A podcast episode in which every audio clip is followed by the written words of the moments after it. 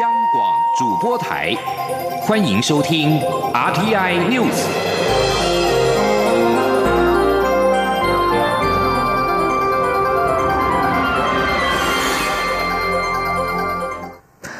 各位好，我是张旭华，欢迎收听这节央广主播台提供给您的 RTI News。日前，经美国联邦参众两院院会通过的台北法案，二十六号由美国总统川普签署之后正式生效。这也是继台湾旅行法之后，美国再一个以台湾为名的国内法。台北法案全名为《台湾友邦国际保护及加强倡议法案》，其中一个重点即是鼓励美国行政部门建立所谓外交赏罚制度，以反制中国夺取台湾邦交国，并协助台湾强化和印太区域、世界其他地区国家的伙伴关系。对此，蔡英文总统今天下午在脸书贴文表达欢迎与感谢，并表示这代表台美关系在进阶。总统府也强调，台湾将会继续强化和美国及其他理念相近国家的合作做，让台湾有更多贡献国际社会的空间。此外，有立委关切，这是否会影响到未来台美？之间的美猪和美牛进口谈判，对此，行政院长苏贞昌表示，美国相继通过有台法案，对台湾国际参与台美关系非常正面，而且有利。未来台美间的贸易谈判会以保护国人健康、符合世界标准，并以科学依据作为最高准则。记者刘玉秋报道。日前，经美国联邦参众两院院会通过的台北法案，在美国总统川普签署后正式生效。这也是继台湾旅行法后，美国再一个以台湾为名的国内法。国民党立委林德福二十七号在立法院会总执行时关切，台北法案通过后对台美关系是否绝对正面且有利？行政院长苏贞昌表示，美国相继通过有台法案，对台美关系有正面帮助。那现在这个签署。也对于台湾，无论是在国际参与，无论台美关系，都是非常正面，有的是正面哈。林德福也进一步追问，台北法案通过后，是否会影响美猪、美牛的进口谈判？苏贞昌说，台美贸易关系非常绵密，会秉持双方互惠有利进行，符合国际标准等原则进行谈判。看到整个 WTO 的体系里面，对于贸易都会彼此怎么样互惠有利，也都有一定的规则。台湾我们国家在蔡总统领导下，政府始终都是保护国人健康，健康哈，符合世界标准，好，以科学依据来做。为最高的准则。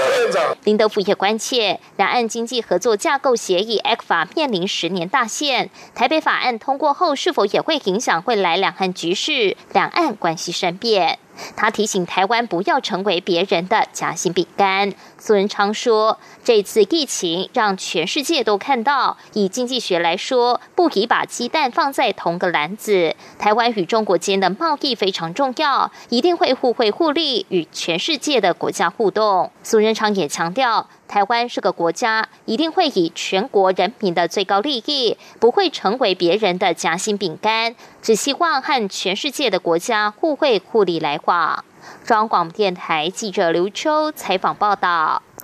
中央流行疫情指挥中心今天宣布新增了十五例武汉肺炎确诊病例，大多是以美国、英国为主的境外移入个案。这波名单使得台湾确诊人数来到两百六十七例，而其中有两百二十七例是境外移入，有四十例是本土案例。指挥官陈时中也提醒，要做好防疫工作，除了有防疫人员在机场查验以及后续的疫调追踪之外，更有赖国民素养，做好居家检疫工作。记者肖兆平报道。COVID-19 武汉肺炎疫情持续在欧美国家延烧，近期也有不少海外留学工作的国人陆续返国，也因此使台湾短期内增加不少境外移入个案。而中央流行疫情指挥中心二十七号宣布，国内新增十五例确诊案例，而这十五例也同样是境外移入个案。这波名单使台湾确诊总人数来到两百六十七人。指挥中心指挥官、卫生福利部部长陈时中表示，这十五例确诊个案当中，多从美国、英国返台，有九位是在机场边境第一线就有拦截处置，其余六位则是在居家检疫或自主健康管理的第二线中进一步掌握。他说：“哦，基本上我们在这里面大概机场裁剪的是九位，哈，居家检疫的是五位，哈，自主健康管理的是一位。”有鉴于此，陈时中也强调，在入境人数降低之前，面对境外移入的风险，居家隔离就是当前防疫很重要的一道防线。陈时中进一步提醒，一旦居家检疫隔离期间有看诊、饮食等各种问题，都应向各地关怀中心、李干事或一九二二二专线询问，千万不要贸然出门，跟自己的口袋过不去。他说：“就医当然是一个正当理由，但你必须要跟卫生单位联系，那由卫生单位来安排就医。那当然，哈，你如果一时不知道卫生单位或联络不到，也有李干事，哈，有我们的关怀的中心，哈，但不能说没有在报备的情况下，哈，就自己以为用自己最安全的方法就去就医，这样会让我们的管制混乱。”好，那后面这边是十万到一百万的哈的一个罚的罚款债。陈时中表示，防疫工作除了有第一线的边境拦截之外，还要靠国民素质做好第二线的居家检疫跟隔离工作。此外，更有赖疫调人员在第三线上专业又快速的调查工作，并适时框列裁剪人员。唯有落实三条防线，才能做好防疫工作。中央广播电台记者肖兆平采访报道。武汉肺炎疫情导致许多活动和演出取消或者是延期。文策院今天宣布，首播将会寄出三支箭，来助攻文化内容产业渡过难关，并且为未来振兴预做准备。记者江昭伦报道。继文化部宣布将投入新台币十五亿协助文化界渡过难关后，文策院二十七号也召开线上说明会，由董事长丁小金亲自主持，说明文策院首波产业振兴方案。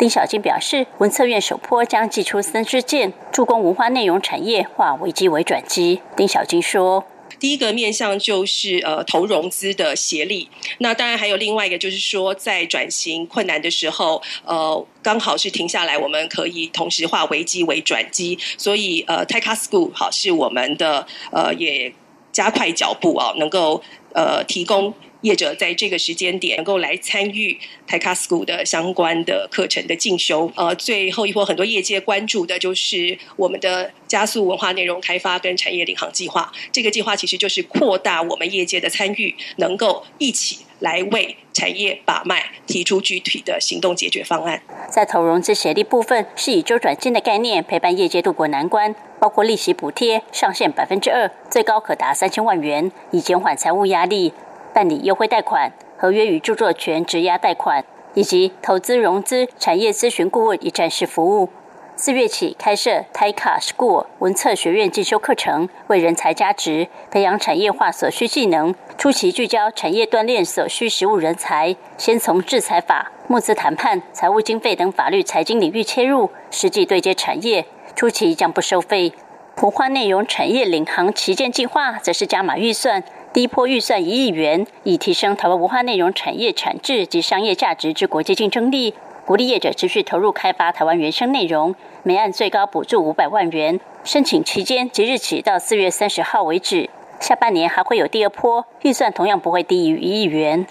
除了首波三大策进方案之外，丁小晶透露，为了改善国内文化内容产业环境，文策院还提出许多补足产业锻炼的有效机制。包括打造 IP 库、原创文本题材库，汇聚在地获奖及多元内容，以类型分门别类，让台湾原生内容更容易被开发商及投资人看见，提升一元多用的机会。成立 TaiKa 内容开发基金，协助加速孵化，解决开发期资金空窗问题。整合数位模型库与台南影视基地实体片场等基础建设，协助产业打底。TaiKa Angel 将组成内容产业投资人的强大生态圈。业业整合带动文化经济增效，IP Showcase 展示台湾内容力，让台湾作品透过国际展会切入国际产业链。希望透过这些策进机制，整合民间力量，壮大台湾文化内容产业的发展。丁小坚强调，文策院与文化部日前提出的纾困振兴方案，在精神上是相同的，只是某些补助的金额或细项有差异。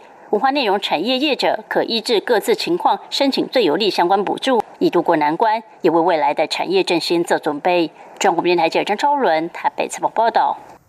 武汉肺炎疫情持续的在全球打转，由于不确定性仍高，台北股市在连涨了三天之后，今天受到短期获利回吐卖压的影响，中场下跌三十七点，以九千六百九十八点收盘。不过本周来看，在美国祭出无限期量化宽松措施，再加上信用贷款新制出笼，美股不再破底，台股本周也上涨四百六十四点，涨幅高达百分之五。在汇市部分，新台币对美元汇价今天小升七分，收三十点二。三六元，本周共升值六点六分，升幅百分之零点二。记者陈林信宏报道。在武汉肺炎疫情的冲击下，美股失业金请领人数破三百二十八万人，远高于市场预期的一百万人，并创下历史新高。至于美国在武汉肺炎的确诊数暴增至八点二万人，超过中国与意大利，成为全球确诊数最高的国家。多项利空再度冲击美股道琼指数。美股道琼周四虽然上涨一千三百多点，且站回两万两千五百点大关，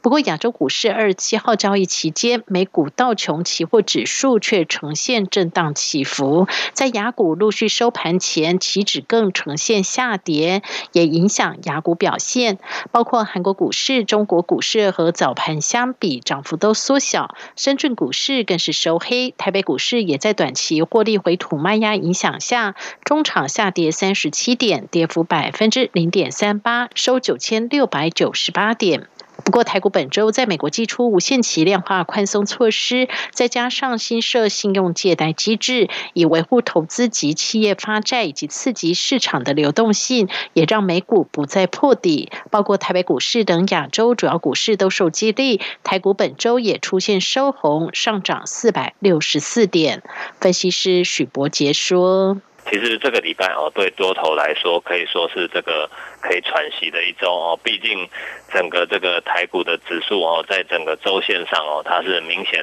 哦呈现一个这个大涨的这个情形哦，周线是大涨了四百六十四点哦，涨幅是高达百分之五。那如果说以高低点的差距来看哦，其实就像刚才说的，是来到一千四百点之上。汇市部分，新台币对美元汇价今天收盘小升七分，收三十点二三六元，本周共升值六点六分，升幅百分之零点点二。分析师认为，在台台股短线呈现反弹，新台币也相对有较强势表现。未来新台币汇价是否能够重返三十点一元关卡，也代表外资是否持续归队台股。中央广播电台记者陈琳信鸿报道。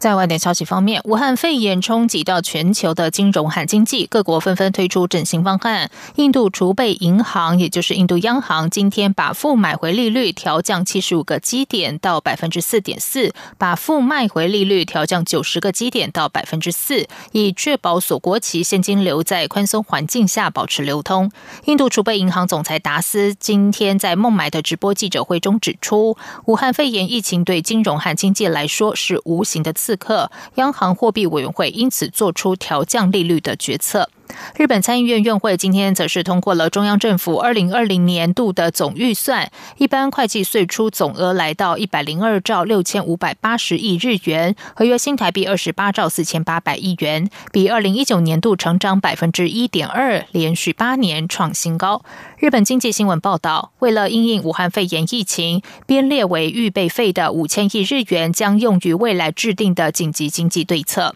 而马来西亚首相穆尤丁今天也宣布。马来西亚将启动一项预算两千五百亿令吉的经济振兴方案，以对抗武汉肺炎疫情的冲击。武汉肺炎疫情在全球蔓延的同时，联合国秘书长古特瑞斯在二十三号为全球停火发出呼吁。联合国安全理事会和联合国大会成员国也提出支持停火措施的决议草案。古特瑞斯发出停火呼吁，是为了保护也门和叙利亚等国饱受战火蹂躏的人民。因为万一这些国家爆发疫情，他们国内只能勉强运作的医疗照护系统，恐怕无法遏制疫情的蔓延。联合国也门特使格瑞菲斯表示，看到也们政府和叛军青年运动的正面回应，他也深受鼓舞。另外，外交消息人士告诉法新社，一些联合国成员正在思考一项支持古特瑞斯呼吁的声明内容，而这项支持声明是由法国所发起的。这里是中央广播电台台湾之音。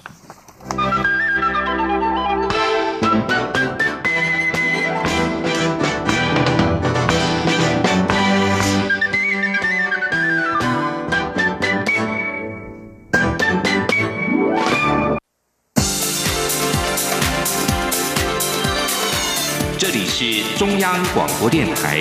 台湾之音，欢迎继续收听新闻。时间是十九点十五分，欢迎继续收听新闻。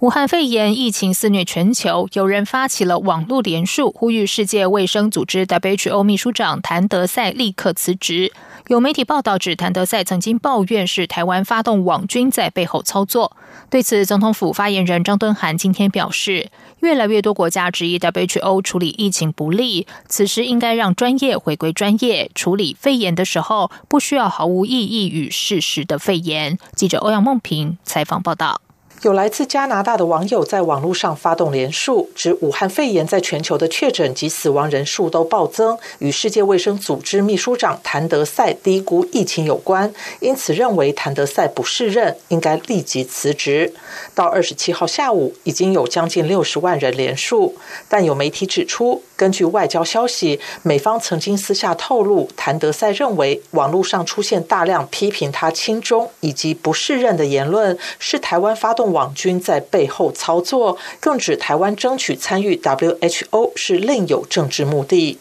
对此，总统府发言人张敦涵二十七号回应表示，总统府不清楚谭德赛说了什么，但这不是事实。事实是，全世界有越来越多国家质疑 WHO 处理这次疫情的不利。如果 WHO 能够有更积极的作为，或许全世界能减少更多伤亡。而且，现在在进行全球大规模对外宣传的也不是台湾。他强调，此时应该回归专业，不需要毫无事。事实的肺炎，他说：“那 WHO 呃，应该是引领全球人类健康文明很重要的一个推手的角色，呃，特别是 WHO 的领导人哦，这个时候不应该让政治凌驾专业。在全球在防疫工作呃如此辛苦的状况之下，那我们应该让专业回归专业，处理肺炎最不最不需要的哦，其实是毫无意义。”毫无事实的肺炎。另外，中国民航局二十六号发布公告，大幅限缩飞至国外的航线与班次，这是否会影响即将在二十九号及三十号启动的第三批武汉包机？张敦涵表示，目前相关工作正在积极准备，也在与对方协调当中。他并强调，在中央流行疫情指挥中心公布定时定点包机模式的专机方案后，网络上或舆论界出现一些不实言论，包括票价过高等，相关部门。都已经澄清，政府防疫优先、弱势优先，以及以最高规格标准将国人接运回台的初心不会改变。中央广播电台记者欧阳梦平在台北采访报道。劳动部今天在中央流行疫情指挥中心宣布，因应武汉肺炎疫情，如果有雇主要引进新的海外移工，必须先提出移工申请入境办理居家检疫计划书，而且经地方政府核可之后，才能够让移工入境。而由于移工检疫期间的生活照顾责任是属于雇主方，因此相关费用仍然需由雇主来支付。记者肖兆平报道。为了让防疫滴水不漏，中央流行疫情指挥中心二十七号也针对新引入的产业移工定出防疫规范。劳动部次长刘世豪二十七号宣布，即日下午四时起，如有引入移工需求的雇主，必须提出移工申请入境办理居家检疫计划书，需通过地方政府实地检查后，才可以开放移工入境。他说，劳工入境以前。那么由地方政府去勘察这个居家检疫的场地，那么这个场地维持必须要一人一室，然后要看有没有门禁的管制，以及配备相关的相关的消毒的一个设施。那么检查完成之后，那么这时候才可以让义工。进入我国。至于新移入移工在检疫期间的检疫费用如何处理，刘世豪表示，移工在居家检疫期间的生活照顾责任是属于雇主，因此相关检疫费用需由雇主负担。他说，不管是居家检疫或者是集中检疫的过程当中，他的生活照顾仍然是雇主的责任，所以集中检疫的费用，或者是从机场到集中检疫场所种种的费用，这个部分仍然是雇主负担，而且必须要先缴付之后才可以安排住宿。另一方面，移工检疫期间是否需支付薪资？刘世豪解释，由于检疫期间并没有提供劳务，因此原则上雇主可以不付薪水，但他呼吁雇主最好还是支付薪资，因为如果雇主在这段时间提供薪资，劳动。部就可根据纾困条例相关法规，对雇主提供相应的补偿费用。劳动部也说，管制新制上路后，预料会延后新引入移工就职的时程，因此劳动部鼓励雇主承接国内将借期的移工劳力，同时也透过奖助津贴鼓励雇主聘用本国失业劳工，借此作为相关措施的配套方案。中央广播电台记者肖兆平采访报道。国发会今天公布二月景气对策信号综合判断分数为二十四分，比上个月减少一分。灯号续成代表景气稳定的绿灯。国发会认为，武汉肺炎疫情影响冲击全球，二月主要是受到中国的影响，三月则是扩大到欧美地区，而三月的影响会更大。记者杨文君报道。国发会二十七号公布二月景气对策信号综合判断分数为二十四分，较上月减少一分，灯号续成稳定绿灯，距离景气趋弱的黄蓝灯只差两分。九项构成项目中，海关出口值由黄蓝灯转成绿灯，批发、零售及餐饮业营业额由蓝灯转成黄蓝灯，分数各增加一分。股价指数由红灯转成黄红灯，工业生产指数由黄红灯。转成绿灯，制造业营业气候测验点由黄蓝灯转成蓝灯，分数各减少一分，其余四项灯号不变。国发会解释，二月分数最后只掉一分，主要是台湾疫情控制良好，生产面没有出问题，甚至有些厂商还提前拉货，半导体产业表现稳健。加上去年二月是春节，所以今年二月数据在经过季调后，下跌情况较为缓和。国发会经济发展处处长吴明慧认为，疫情在二月主要是中国受影响，三月则扩大到欧美地区，三月影响恐更大。他说：“这个我们现在在看的是二月的景气的一个概况嘛？对美，我觉得欧美国家最主要是到三月的时候才才疫情才变得比较严重，所以我觉得三月整个因为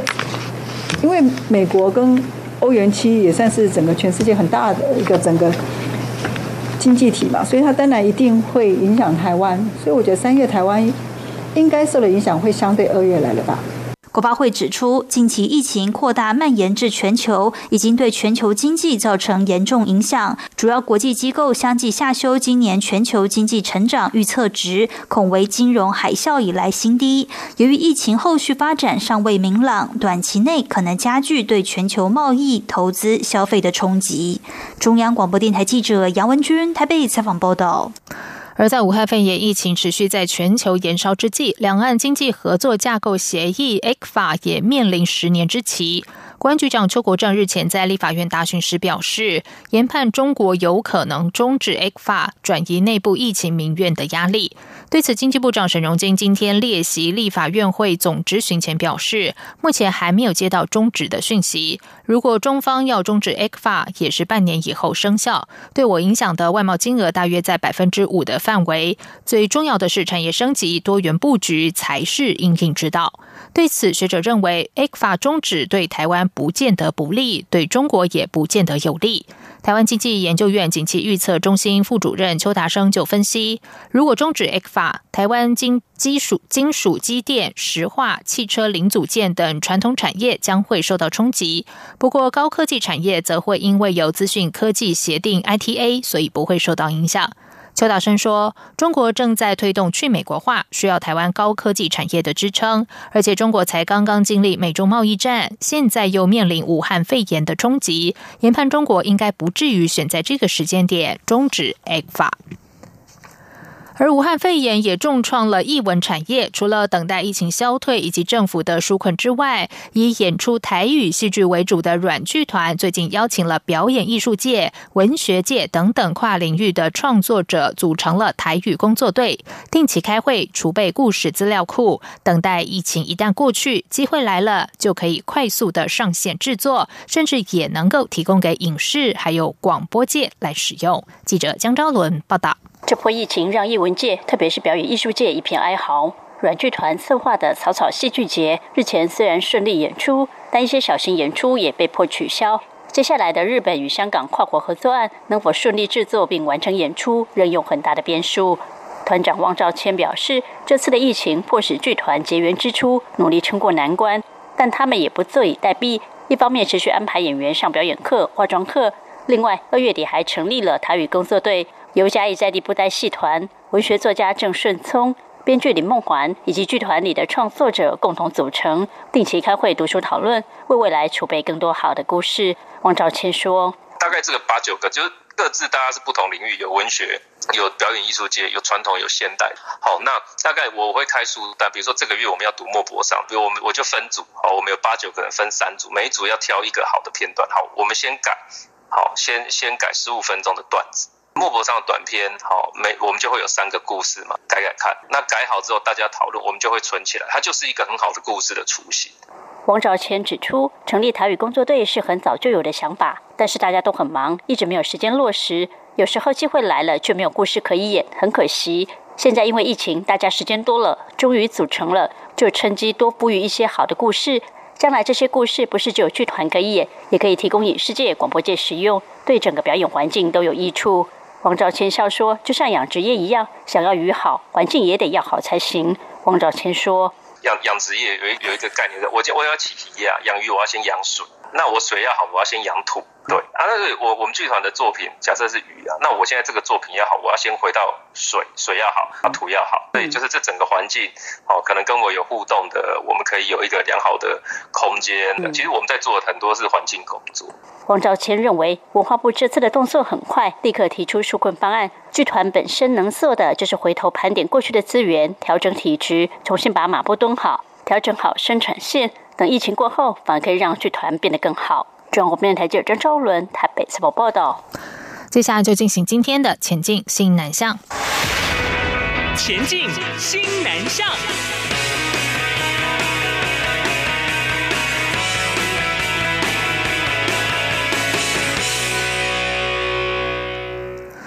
农委会家畜卫生试验所宣布，非洲猪瘟防疫迄今零感染，有赖诊断确认。除了对这个病毒的核酸检测获得世界动物卫生组织 OIE 委托机构的认可，也取得了新两项国家越南阳性病例检体验证病毒分离技术，确保零感染的诊断力具足。二零一八年八月，中国爆发了非洲猪瘟，农委会不仅提早掌握资讯，超前部署，迄今产官学结合落实防疫，维持零感染的状。态，出卫所组长邓明忠指出，除了严密的边境管控措施之外，正确、快速和精准的诊断是另一项有效防堵非洲猪瘟入侵与扩散的策略。因此，出卫所依照世界动物卫生组织 OIE 手册，建立完整的非洲猪瘟诊断方法。其中，对于感染力的检测，OIE 目前没有委托机构进行能力比对。再加上台湾一直以来都是零感染的状态，但为了验证这项技术能力具足。台湾在跟新南向国家合作验证。邓明忠说，透过新南向政策，处卫所和越南国家兽医研究所签署合作备忘录。处卫所补充，经过这次台越合作验证之后，更严谨的确认零感染没有技术疑虑，而且处卫所已经完整的建立了非洲猪瘟诊断技术，可以应验未来非洲猪瘟检验的需求。新加坡亚洲影艺创意大赛日前任命台湾电视剧制作产业联合总会会长林习辉担任台湾影视的亲善大使。他说，这项荣誉值也凸显台湾影视产业链和市场受到亚洲各国重视。联席会受访表示，台湾影视内容产业不断与时俱进，与国际接轨。新加坡各项产业发展在东南亚国家都具有竞争优势，尤其新加坡的影视产业也扮演火车头角色。林希辉指出，台湾有优秀的影视内容制作团队，无论是编剧、导演、剪辑、摄影，都有深厚的发展根基。台湾直播的影视节目屡屡获得国际肯定，台湾应该持续发挥这种优势，透过新加坡的影视平台，扩大台湾影视内容在东南亚国家的能见度。以上新闻由张旭华编辑播报，这里是中央广播电台台湾之音。